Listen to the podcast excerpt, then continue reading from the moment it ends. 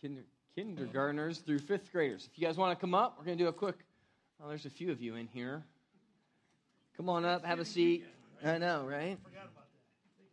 They all rolled over and got another cup of coffee. Just joking. You guys didn't, did you? you had a donut? That's good. Good. How was your guys' Thanksgiving? Good, good. Did you guys all get a word search coming in? You didn't? Did you get one, darling? No? You guys go. If I don't give you guys enough, there's more back there. You guys all have one? Who needs one? Tomorrow? Okay. Sure, okay. You already have one? There you go. All right. Have you, question time first, have you ever planted a plant? What kind of plant? What's that? Kale? Okay. It's very healthy. Good job, holidays. Uh, what else? Who else has planted something? You guys ever planted? Yeah. Sunflower? Okay, that's a cool one. Snap peas? Still healthy. Good. I mean, I guess everything that you plant in the ground is probably going to be healthy, right? It's like Snickers bar is going to pop up. Anybody else plant something? How big was the seed? Sunflower is actually a pretty big seed, but yeah. Did you guys did you guys see these coming in? Did you guys get one? You guys see this? You guys all should have gotten this. I'll talk to it later, but thanks to my mom who helped me put these in here one by one last night. They are organic, so if you would like to. Um, so that's a mustard seed. That's that's a pretty small little seed, right? But it turns into this one actually turns into a plant, like a pretty small plant. But there's other mustard seeds that turn into basically trees. And I'm going to show a picture later so you can, you can see what it looks like. Okay, now, I want you, so you guys, small seed, you put in the ground, put some water, some sunshine, right? And then a few days later or weeks or whatever, you go out there and you start to see a little sprout. You're like, oh, this is cool. And then, like, you know, maybe in a couple months or something, you're actually getting something out of it, right? It's kind of cool. Okay, now, in contrast to that, have you ever seen an advertisement? And I'm going to connect these things for a second, so just bear with me. Have you ever seen an advertisement for a toy? Okay, you're getting ready for Christmas, so I'm sure you're watching intently. That looked really, really cool on the commercial. And then when you got it, it wasn't all, all you expected it to be. I'll, t- I'll give you an example. Like, you, have you guys heard of Transformers? Well, when I was a kid, they weren't nearly as big of a deal. I mean, they were a big deal. People like Transformers. But these kids would be playing with these Transformers, right? And they would transform from like a car or a truck or whatever into the dude and, you know, back and forth, you know, talking about, right? And so, and like, but the, the way that they would play with them, it, it kind of, it looked like they did it themselves. It just looked way cooler. And then when I got it, I'm like, twist, twist, pop up. I mean, it was neat, but it didn't seem as cool as I thought it was. What Jesus is going to talk about in the parable of the mustard seed is that we often look at things outwardly and we think they're really cool, but they don't really last. They're not, they, they look significant, they look really beautiful or amazing, and we're like, this is it, this is amazing. But then it just doesn't end up being as awesome as we thought it was. But Jesus says the kingdom of God is like a mustard seed. It starts out like you could lose this, right? We didn't pass these out into your hands because then none of us would have them still. Maybe I should have done that and then saw how many people actually had them. But you would lose it, right? You would try, right? But you would lose this. I would definitely lose this. And what Jesus says is like, this is what the kingdom of heaven's like. It starts off in this very small, seemingly insignificant seed, and it turns into this huge tree. So that's the point of the sermon today is that what God does is he uses things, the seed, and if you listen today, planted inside of you to build his kingdom, which is really amazing and really awesome. All right? So that's it. That's all I got today. You guys good with that? All right. If you don't have another word search, there's more back there. And there's crayons back there if you guys didn't grab them on that back table. Cool? All right, I'll try to keep it short today. Thanks for thanks for coming. All right, see you guys. No, seriously. All right. Oh, thanks. Thanks, Larry, or whoever put this here. um, I have a couple props today. Um, well, good morning. I'm Jonathan. If I, if you're new here and I didn't get a chance to meet you, I think they're all familiar faces, but um, I don't know where to put that. Put it there. Um, good job for getting out of bed this morning. that was. Uh, coffee and oh man, this is it's good. Um, but the gospel's better, right? Amen to that. Um, so we've been going through the parables of Jesus, right? Um, this is the third one we've gone through, and you should be going through them this week, right? Like there's there's other ones that were, and uh, if you um, if you go to our website and you go to resources, it has like the small group um, resources, and you can go and see what you know, like we're doing a parable in here, and then there's a, a kind of a correlating parable, if you will, um, throughout the week that you can do in your small groups with your families or whatever. Um, so we should get through 14 of these. Uh, two weeks ago, we did the parable of the sower. A lot of agrarian types of parables, okay? That's what the context, right? Like, if, if Jesus was here now giving parables, it would probably have to do with, like, I don't know, computers and uh, construction and stuff like that. But now it's, it's in, in this time, it was agriculture, right? And so he says that, that first, that the word of God comes, right? Like um, uh, it, it, it, God plants it, right? In our hearts, our soils. And and it could be a path, it could be a rocky soil, it could be thorns. I'm not going to go through that, but he, talks about like how some of our hearts are just they receive the Word of God, and, and some people's hearts don't receive the Word of God. And, and that has to do with our heart condition. And so we spent time talking about that, and Jesus explained what that looked like. Um, and then last week, we saw that um, it comes in an unexpected way, right? That, um, that those who presumed upon the grace of God, who presumed they would be at this wedding feast of God, at this banquet, weren't there and, and those who didn't expect it were invited. And so, what God says is He, he explains that this is like this, um, or what Jesus explains is that, that the, in, in the same way we look at our lives and we, and we encounter unexpected things, so we would be going about our business and, and God's kingdom would come and break through into our hard hearts. And so, this morning He goes on and uses another soil and seed parable and this one's the parable of the mustard seed. Now, there's two parables of the mustard seed. This is the one about the kingdom growing. And so, what Jesus does is he explains to us that the things that seem to be insignificant are actually quite significant. And God uses things that um, are meek and meager in order to bring his kingdom. And and that involves us. So, let me start by praying. Father, we thank you for this time, and we ask that you would help us to see um, what this means for us.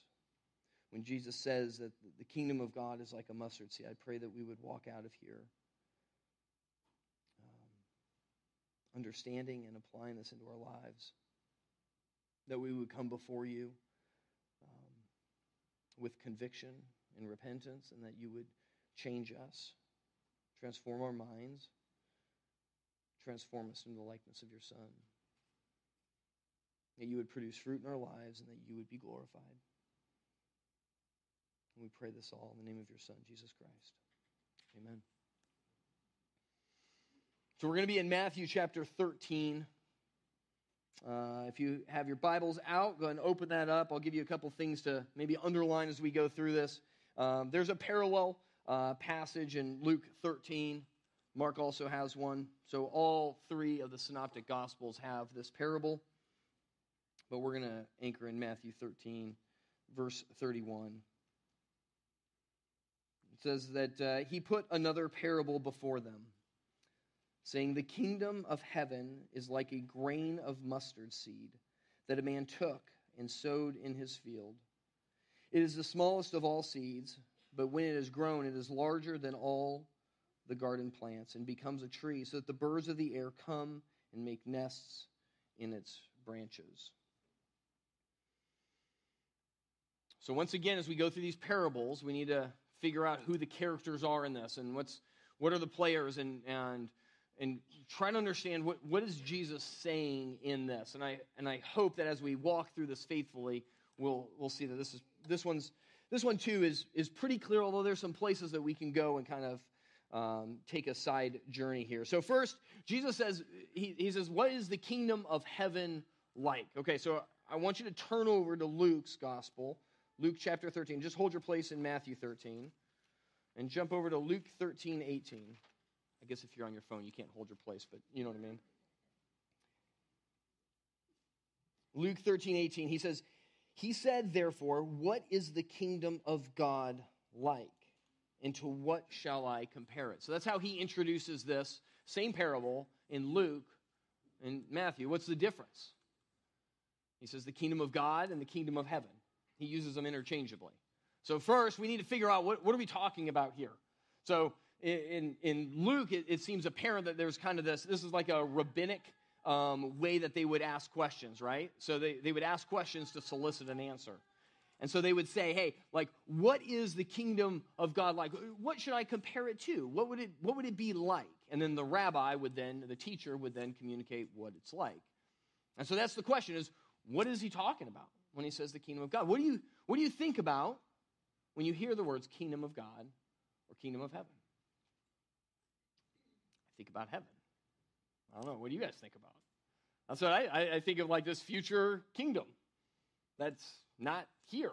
And like at some point, this kingdom's going to be coming in.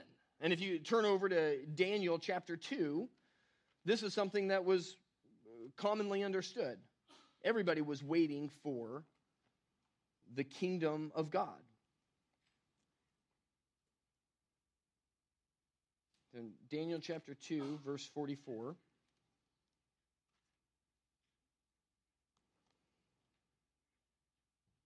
Says, And in the days of those kings, the God of heaven will set up a kingdom that shall never be destroyed, nor shall the kingdom be left to another people. It shall break in pieces all these kingdoms and bring them to an end, and it shall stand forever.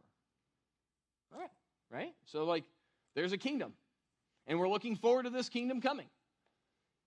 Right? That, that's a that's a normal thing. Doesn't jesus even say that in matthew chapter 6 verse 10 your kingdom come your will be done right? The lord's prayer.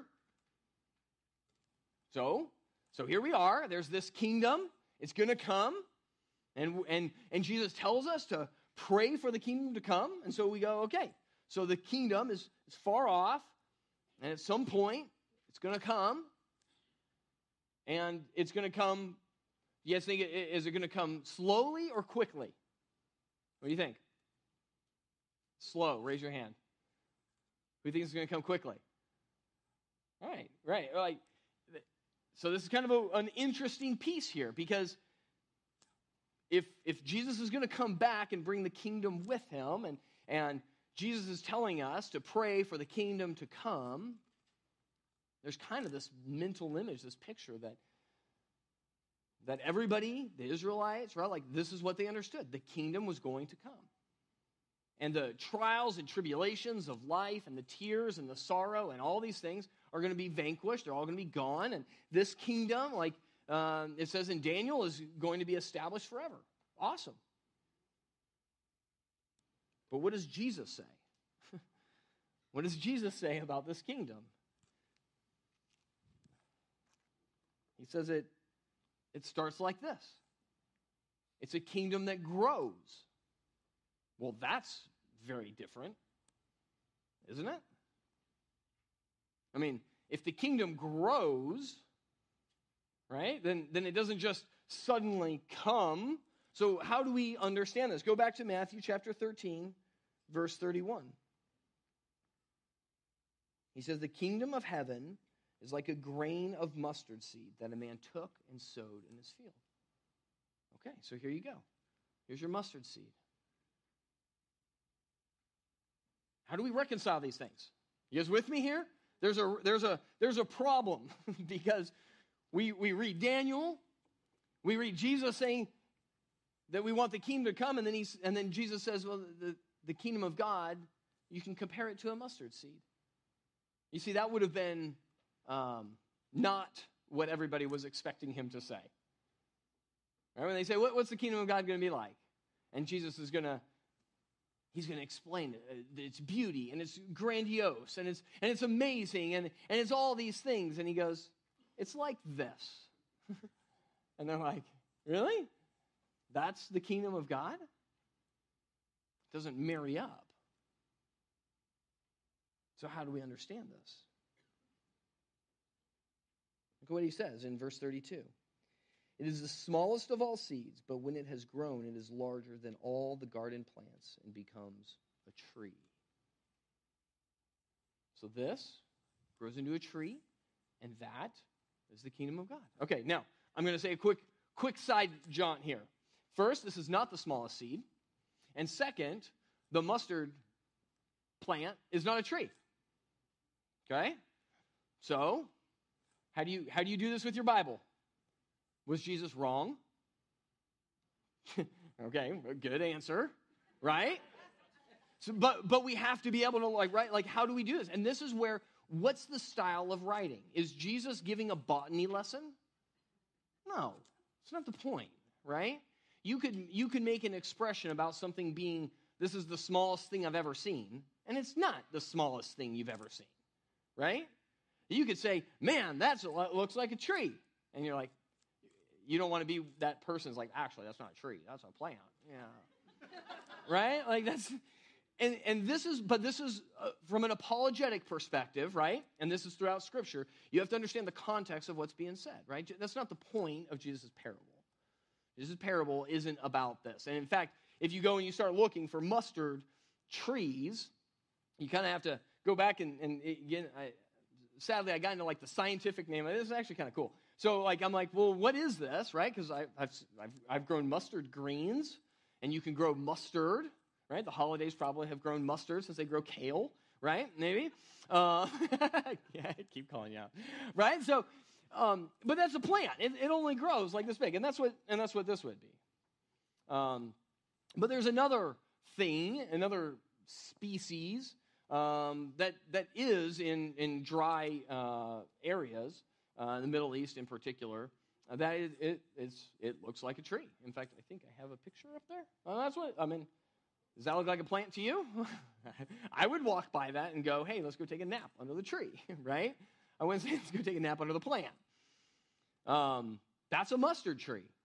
Um, it's also called a toothbrush tree. Total side note, but I thought this was really cool. Um, when I was in Saudi Arabia, like, I don't know, I guess 20 years ago, um, I, was there like on a little military thing for just a, a few weeks, and and people were chewing on these things. Have you guys ever seen these things? This is like the root or the branch of that thing, which I had no idea. But this is what they use for toothbrushes in like um, like the nomad nomadic peoples there, um, and and it, it, actually tastes quite good. Actually, um, you can't have any because that would be weird. But um, and so I mean, I guess you could have that end, but um, so so everybody would have understood what he was talking about. That's my point.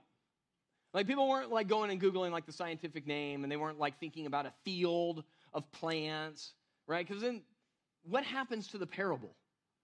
Like, is Jesus talking about a little mustard plant in this parable? No, the, the context doesn't allow that, right? The context is something really small and insignificant turns into something really big and significant. That's the point, right? Not how small is this and not how big is this, right? And not whether this is a plant or a tree. It's, it's the transformation, it's the change.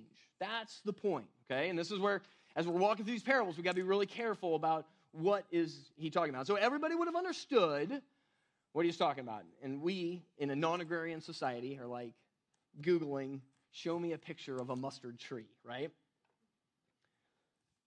So his point was on growth. His point was not that the kingdom of God was going to be this massive tree. In fact, there were bigger trees that he could have picked. He could have picked a cedar of Lebanon. And in fact, if you read through in the Old Testament, that is the reference that is often used of something that is large and incredible. So the question we got to ask is why wouldn't Jesus have used that? Because his point wasn't that the kingdom is going to be really big. It's not his point. His point wasn't that the, the kingdom is going to be this amazing, beautiful place. That's not the point. The point is the transformation. The point is how God is growing his kingdom. And he starts with a mustard seed. He starts with the kingdom within. So we got we got to understand this then, right? So turn over to 1 Corinthians 15 verse 50.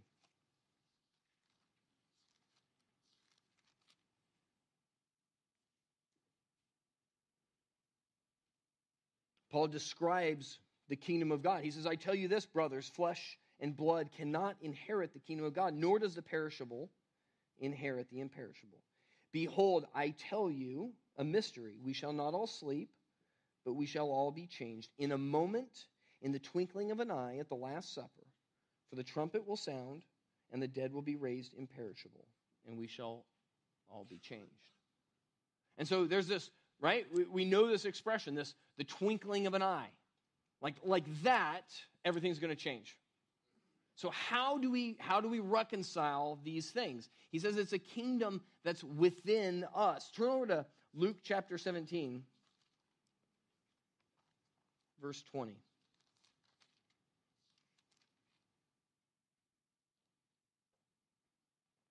In a similar manner, listen to what the Pharisees asked him. He says, being asked by the Pharisees when the kingdom of God would come. So listen, when, underline that. What's the question? When is it going to Not how is it going to come? When is it going to come? Those are different questions, right? He answered them The kingdom of God is not coming in ways that can be observed. Nor will they say, Look, here it is, or there, for behold, the kingdom of God is in the midst of you. And some of your translations will probably say, within you. I think that's actually a better translation. So, what does he say? They go, When's it going to come? And what's Jesus' response? It's not a when, it's a how.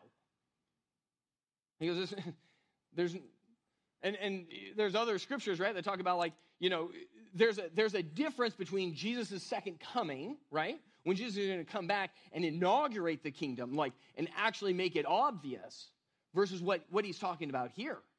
In fact, what does he say? It cannot be observed.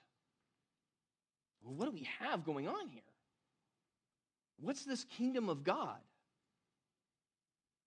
He says it's within you. It's in the midst of you. That word right there, and you can circle out the, the word midst or within. Some scholars have taken that to be like this is Jesus talking about like being in their midst. But the problem is, is he says it can't be observed. And they would have been like, well, I can see you. So I think within is a better way of, of going like, what's this kingdom? It's, it's within you. It begins as a seed planted within the believers, within the followers of Christ. Okay? Turn over to 1 Corinthians chapter 3 verse 5.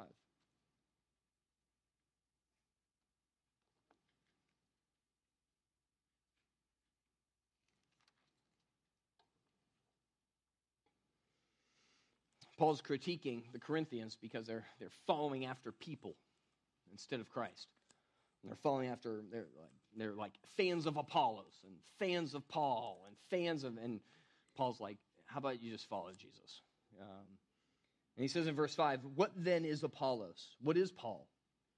Servants through whom you believed, as the Lord assigned to each.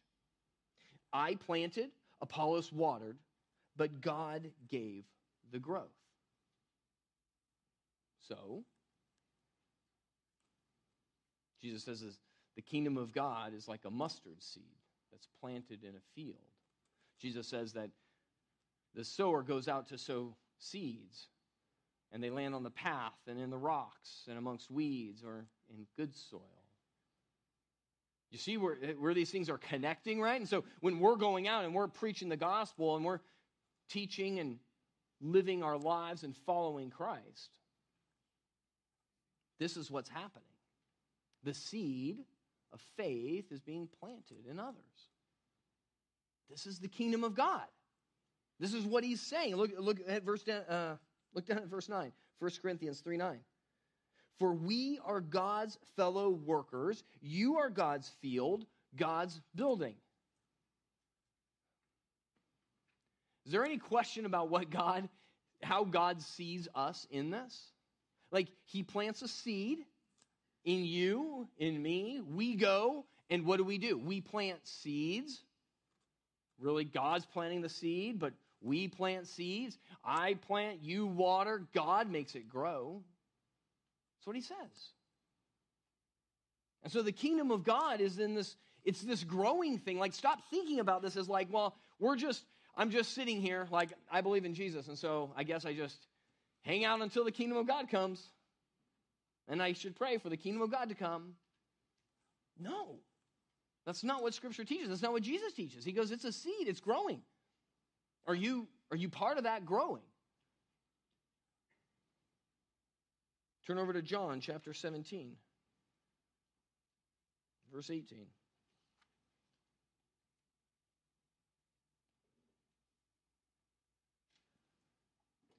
Jesus makes it really clear. He says, and he's praying to God, he's praying to the Father, and he says, As you sent me into the world, so I have sent them into the world. For what purpose? Why are you here? Why are we called to go and preach? Why, why, if it was just for, and I, I say this all the time, if, if God was just trying, if God was out there just planting seeds of his own accord and you had no role in this, then you, when you became uh, saved and a follower of Christ, he would have just sucked you up into eternity and then he would have just kept going through the population. And just, everybody's getting, right? Like you believe in Jesus, you're like, poof, gone. Like, that's not what he does. We are his fellow workers. We are partners with God in this world. That's our purpose. You guys with me on this? Like, this is what we are here to do. We are not here to do these other seemingly significant things in this world. This is what we're called to do. Look at Ephesians chapter 2, verse 10.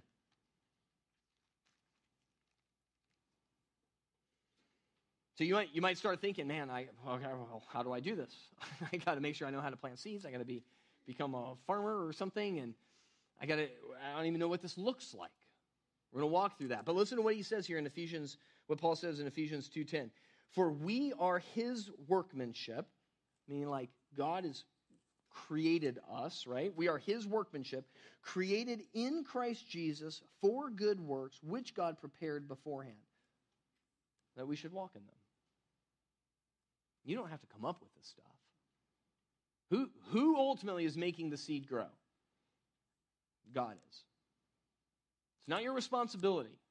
Okay? Parents, it's not your responsibility. It's your responsibility to raise them up in the way they should go. Absolutely. It's your responsibility to reflect Christ as best you can. It's your responsibility to repent and confess with them and, and be Christ like in your dealings with them but it's not your responsibility to make the seed grow. Plant, water. God makes it grow. But that doesn't mean you don't do anything. and this is where I think we, and, and forget the parents part of this, just, just in population with your friends, like, well, yeah, I don't. I don't know. I mean, I don't know if they're a believer or not. I don't know if they know Christ. And they kind of seem like they're Christians, I guess. Do you have a responsibility? Yeah, you do. I mean, like, this is what we're called to do.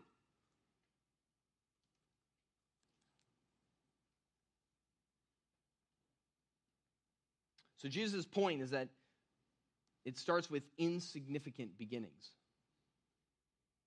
Insignificant beginnings. Totally insignificant. You could, you could lose this. Think through this for a second. This means that when you're going out and you're like, hey, well, uh, okay, kingdom builders, unite. Let's, let's rock and roll. We need some construction materials. We need some programs. We need, we need to organize. We need to assemble these big groups. We need to, we need to figure this out. We need to have a plan, some marketing. Because it starts out pretty insignificant and it can't be observed. You see, our, our world flips this upside down, right? What are the things that seem significant in our world? Big things, successful things, beautiful things, right? Like, like that's what we attribute, right? Like, like a small business. They could be a great small business. But man, if they if they become a chain, then what do we say? Must have done well. It's good. It's a good thing. Good job. Success. Awesome. Is it? Okay, now you become corporate. Now you're now you're bigger. We're, what Jesus is saying here is like it's in these insignificant, seemingly insignificant relationships and conversations. That's how the kingdom of God grows. You guys with me on this? Like this is this changes everything for us in our lives. The inopportune conversation, right? The inconvenient relationship you have. It's the words that you speak, the time that you spend. This is how the gospel spreads. This is how lives are changed. This is how your life was changed. Probably. And so the question we need to ask is why? Why does God do it like this? Why doesn't God make it this big, amazing, like transformational, like, like it's just like zing, like lightning and, and flash, and it's like it's this amazing thing, and you're like, wow, this is incredible, or like, man, like there's this huge, big thing. I mean, if you think about it, all the things that are significant in this world are made by the weak hands of men and women. Right? The marketing genius or the, the, the, the work ethic or whatever. But when it starts as a seed, if you plant this, I mean, you can take some credit for making sure the soil was good, making sure it was planted in the right spot, get enough sunshine, and you watered it. But you don't really make it grow, right? If you had a bad seed, it, there's nothing you can do. It's never going to grow. You don't, you kind of just wait, kind of passively.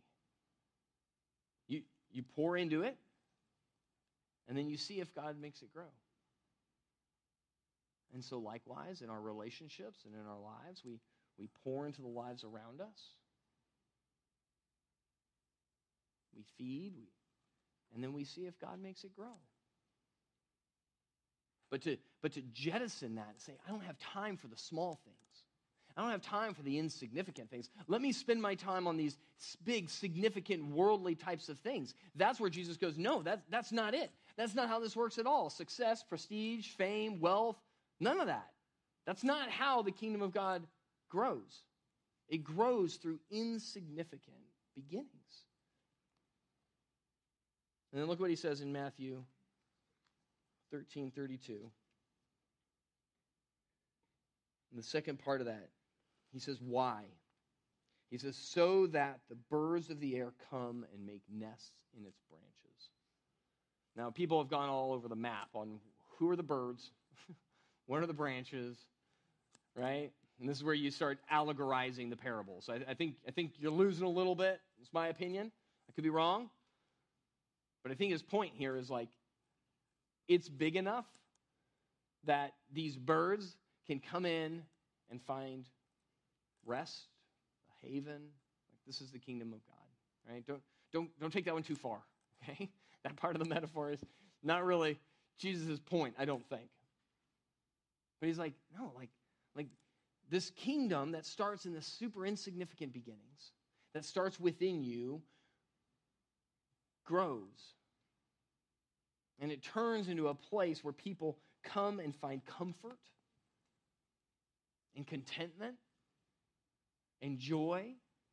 Like birds of the air finding a branch to rest on, this is God's word for those who follow Christ. It's comforting, it's peaceful, it's a haven. And so that's the point here. That's the point. So for us, how do we apply this into our lives? I think think we ignore the insignificant things normally. I think we invest our time and energy into what we think is significant. And we bypass and forego the things that are insignificant. And sadly, the kingdom of God falls into that category often. And if this kingdom grows from within us, it's all relational. And that's not something we do well. Relationships, right? I, I, I, wrap us all into that general stereotype. I know it might not be everybody. Um, but that's it, right? We don't, we don't have time for others. I mean, a little bit of time. We carve off a little bit of time. We don't have time for that. I gotta, I gotta get rich. I gotta get successful. I gotta get a job. I gotta, I gotta do these things. I gotta.